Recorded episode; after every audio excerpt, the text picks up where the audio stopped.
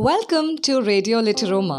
You are listening to Rhythm, our English poetry show by RJ Meera, featuring Indian poet Dr. Sujata Chatterjee. Hunger for days together. At home, no grains. Amphan the cyclone with torrential rains ravaged the houses, flooded them with water, blew away the roofs, destroyed every quarter. Famished mouths, begging for a meal, devastated people, no time to heal.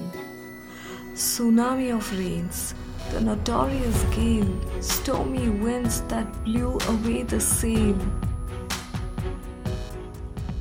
Water, water everywhere, not a drop to drink.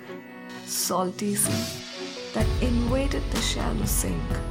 Food and grains devoured by the storm. And those who were lost in the dusty domes. No squire meal a day, the hungry souls. Nothing to satiate them as a whole.